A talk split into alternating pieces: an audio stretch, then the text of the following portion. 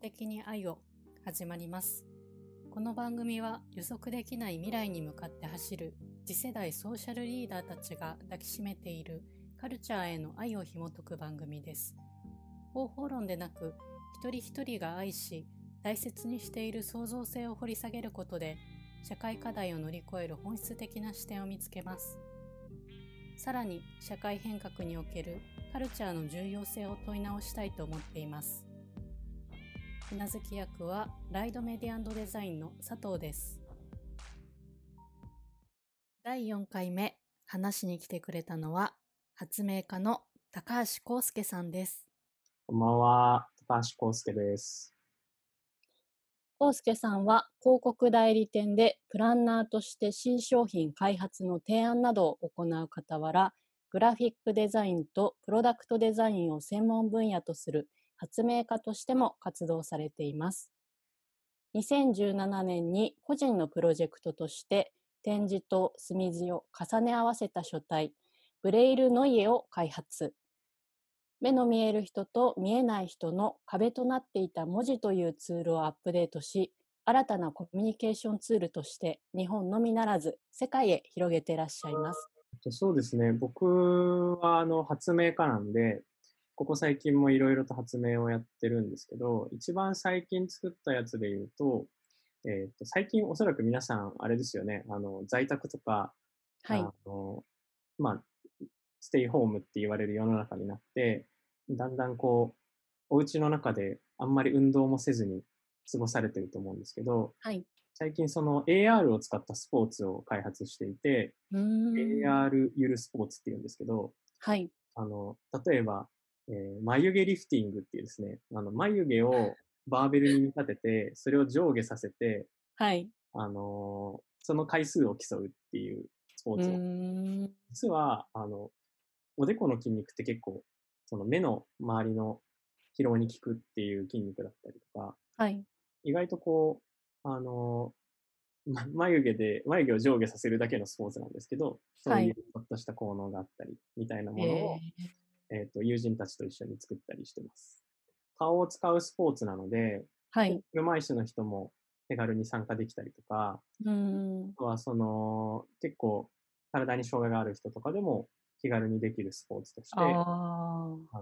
やってもらえるんじゃないかなと思ってます。最近へはえそれを、じゃあ、今度は福祉施設に持ってってやってもらおうかとか、福祉施設あー最高でやろうかとかっていう話をしてたりとかしてあ。ます。えー、すごい。が未知のものを開発されている康介さんなんですが、じゃあその大元にどんなカルチャーへの愛があるのかなっていうのを今日は掘り掘り深掘りしていきたいなと思ってまして。うん今日話そうと思ってるのは、あのはい僕結構ヒップホップが実はずーっと好きで、はい。あの、高校の頃からずーっと好きなんですけど、ですごくこう、発明的というか、はい。こうアイディアを考えるときのすごくあの指針になったりとか、あとは、なんて言うんでしょう。結構、すごくこう、アイデンティティとか、うん、オリジル。ナリティをめちゃくちゃ大事にする音楽だったりするんで、はい。なんかすすごくこう、最近自分が考えてる発明に近いなって思う部分がすごく増えて、うん。高校時代の時は割とこう、本当に、まあ、ある意味、ファッションで好きとか、にわかで好きみたいなう感じ、ん。見方が変わったなっていう話をできたらいいかなと。はい。え伊藤聖光っていう、はい。まあ結構まあ日本のラップ界の層みたいな感じで今言われてるんですけど、あの人がなんかこう、ヒップホップには3つの軸があるって話を書いてて、はい。うんそこに書いたのが反骨と発明とユーモアっていうふうに、えー。そこにまず発明って入ってたのを見て、うわみたいな。そうですね。今、発明かって思いました。あ そうそうそうあでなんかそれがすごくこう、いいなと思ったのは、なんていうか、はい反骨ってやっぱりこう、今まであったものとちょっと違うことをやろうぜっていう、ー。うん。その、まあ、ある意味、こうオルタナティブアプローチというか、は今いまでの世界とちょっと違った方向を向いてみようっていうことだったうり、ん。でそれを考えるアイディアが、それをこう実現するためのアイディアが必要で、そそれうんは発明が必要で、で、その時にこう、最後のユーモアが入ってるのがめちゃくちゃいいなと思って、ああ。なんかこう、ちょっと可愛かったりとか、う自然なとこんろ。だったりとか、なんかこう、ちょっと直感的なところが入っていて、うんまあそういうのってすごくこう、ヒップホップのいいところだなって思うんですよ。コウスケさんが、えー、と取り組んでいるものは社会課題っていうところに紐づいていて、ただその私もサステナビリティの活動をしている時に周りを見るといや社会課題に、えー、と対するものなんだから真面目にやろうよみたいな感じるんですね視線を。はいはいはい。なんかその部分で、えー、と根底にヒップホップがあってユーモアを大切にされている康介さんはどう思っているのか、真面目さは、うんまあ、必要だと思ってるんですけど、聞いてもらえないとあんまり意味がないなっていうところがあって、例えば僕、僕っていう人間が、はい、こう、それを聞いたときに、うんあの、めちゃくちゃ正しいことを言われて響く人だったら、多分正しいことをすると思うんですけど、うん僕は結構天の弱なんで、なんか正しいこと言われてもデモとか、あうとん結局、なんていうんですかね、本質的にはこう、僕自身がすごくこう、うーん、自堕落なんで、はいこう、真面目なことを言われたりとか、社会に対していいことって言われたときに、こう、ちょっとうがった見方しちゃうんですよね。うんから、多分自分自身がある意味一つこうバロメーターになってて、うんこれだったら自分でも少しやるかもなとか、うんいう時に、やっぱりなんかこう可愛く見えてたりとか、うんあの、ユーモアがあるように見えてたりとか、うんかっこよく見えてたりとかすると、まあちょっとこう自堕落な自分でも、なんか少しだけ動いてみたくなるみたいなところがあるんだろうな。だからなんかこう、めんどくさがりだから、結構自分はああいうことを考えるんだろうなっていうふうなのは思ってますね。なんかヒップホップってもともとこう、不満を吐露するみたいなところから始まった音楽っていうふうに言わはれてるんいですけど、でもなんかだんだんこう、なんて言うんでしょう。不満をきずーっと聞いてると結構心しんどくなってくる。うんで、なんかこう、正しいし正論なんだけど、でもなんかこう、それがだんだん多分、その、進化してったんだと思うんですよね。なんかこう、聞いててうん気持ちよかったり、かっこよかったり、うもしんくは、そのなんか、こいつの言ってることにはなんか共感できんな、みたいな、こう自分が信じてるものをただただなんかぶつけ合うみたいな感じって、うんなんかこう、今のにすごい似てんなと思って、なんか自分は結構、僕はやっぱり、なんかこう、ユーモアがあったり、可愛かったり、うんまた美しかったりっていう、割とそういうところを、まあ、信じて、あの、やってるので、うーん、なんかめんどくさがりな自分だから言えることみたいなのが多分僕のスタイルなんだと思うんですよね。うんポップで一番いいのは、なんかはい自分のオリジナリティをすごく信じるところだと思う。うんなんかこう、僕最近やっぱり、あの、フリースタイルダンジョンとか流行ってますけど、フリースタイルはずっと聞くんですけど、はいあれはやっぱりなんかこう自分が信じてるものを語って自分、それに共感を得られた方が勝つっていう、うんまあスポーツみたいなもんなんですけど、はいだからなんかこう、結構社会課題で大事なのってこう、自分が語れる意味を探すことだなっていうふうにめっちゃ思うんです。いわゆるこう社会貢献のためにやるのだみたいなうんことも、そのモチベーションとしては全然正しいと思うんですけど、なんかこう、自分みたいな結構、なんていうんですかね、自堕落で怠け者な人間にとっては、社会貢献って言われてもしっくりこない部分があって、うんで、なんかこう、その時に、こう、自分がこれをやってる意味って何なんだろうみたいなのうんが、なんかこう、自分にちゃんと紐づいてると、すごく納得性があるなって最近めっちゃ思いますね。例えばなんか、ブレールノイエって、あのーい今でこそ、その、目でも指でも読める文字って言って、見えるはい世界と見えない世界をつなぐのだっていうビジョンを持ってますけど、なんか、もともとあれが始まったのって、シンプルになんか、視覚障害の人と話して、あれ展示読めるのやばいっすね、みたいな。かっこいいっすね、みたいな話したところがスタートだし、なんか結果としてその時に、その展示読んでる人に言われた高橋君これが読めると暗闇で本が読めるよって言われて「ほえー」みたいなあー「そりゃかっけえわ」みたいななんかそのなんて言うんでしょうその瞬間のこう気分が上がったところが、うんなんかこう自分にとってはやっぱ一番のモチベーションでだから僕がこう、あれをやってる意味ってなんかこう展示ってすごくかっこいいと思ったんですよねあの瞬間っていううんことでしかなかったりしてでなんか大きなビジョンにつながってはいるんだけれども結局なんかそこの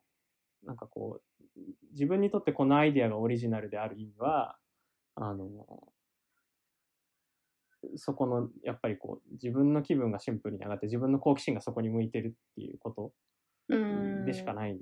社会課題に取り組む人が増えてほしいなって僕は思ってるんですけど、増えるときになんかそのためにやるっていうよりかは、なんか自分が共感できて、めちゃくちゃ自分がいいなと思っている方向に世界を動かすというか、なんかオリジナルな部分を持って社会課題に取り組むとめっちゃ広がりが見えたりするのかなっていうのはなるほど。福岡のラッパーがめっちゃ好きで、ちひろって言うんですけど、千尋さん。はい、ちひろっていう、なんかあんまり、そん結構有名なのかなわかうんないですけーん。ど、なんかあの、かっこいいんですよね。どういうところがかっこいいんですか、千尋さんは。なんかあの、フリースタイルバトルっていうのラッパーなんですけど、まあ音源もだったんですけど、フリースタイルバトルがすごい好きで、その人の。フリーうん。スタイルバトルって結構、なんていうんですかね、あの運動神経でラップしてるというか、うーん。あの、なんていうんでしょう。論理でめっちゃ頭の中で考えて口から出してるっていうよりかは、その場のなんかこう、テンションでどんどん言葉を出してるんで、結構たまにすごいこうんう本質的なこと言ったりするんですよね。えで、なんかこ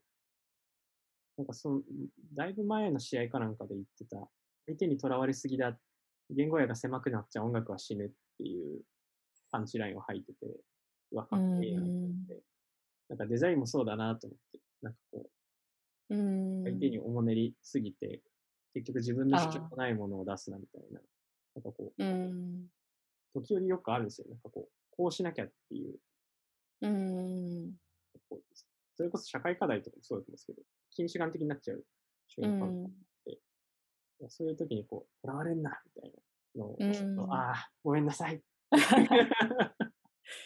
でもすごいですよねその反射神経的に出てくるっていうことはもう自分の中でその、えー、と思いが渦巻いてないと絶対こう出てこないじ ゃないですか秒単位で、うんすごい考え続けてるわけですよね。普段ずーっと考えてて、もやもやしてたことが、その瞬間になんかこう、形になってバーンって出てくるみたいな瞬間が、やっぱ一番うん面白くて、うん、しかもなんかすげえこう、刺さるというか、そういう瞬間あるよなとか、ういうふうにんなる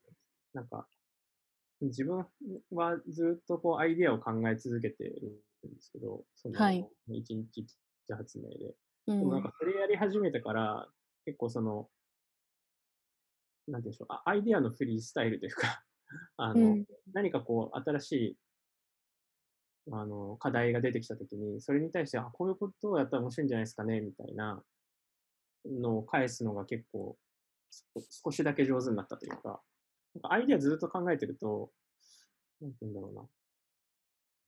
言うんだろう日常に対する解像度が上がるんですよね。なんかこう、うんこれってなんでこうなってんだろうとか、なんでこうんの、例えば電車のつり革ってなんで三角形と丸なんだろうとか、うんこれもええやんとか、なんか、あとはフォークの歯ってなんで4本なんだろうとか、うなんかん僕まあそれに対して答えはないんですけど、あの、例えば1本だったら回転しちゃうんだなとか、なんかこう、あそういうその、なんか日々生活してると、なんでこれがこうなったんだろうっていうことに対する考え方がめっちゃ上がったりとかするんですよ。で、ーうんそういう話って、なんかこう、例えば、あの、話をこう振られたときに、あなんか最近こんなこと思ってって、こう、反射的に口から出るようになったのが、うんすごいいいなって。サンプリングっていう文化も、めちゃくちゃはアイディアに生きるなと思って、はいあの、全く新しいものって結構受け入れがたいし、うんなんかこう、パッとこう頭の中入ってこないですよ。全く新しいと。けど、なんかちょっと、例えばさっきの、あの、スポーツで言うと、眉毛リフティングっていうと、あ、そっか、眉毛をなん、あの、リフティングするのね。上げたり下げたりすうるのね。んで眉毛でウェイトリフティングするんですよっていうと、なんとなくルール分かってもらえるんですよ。うん。で、新しいものなんだけど、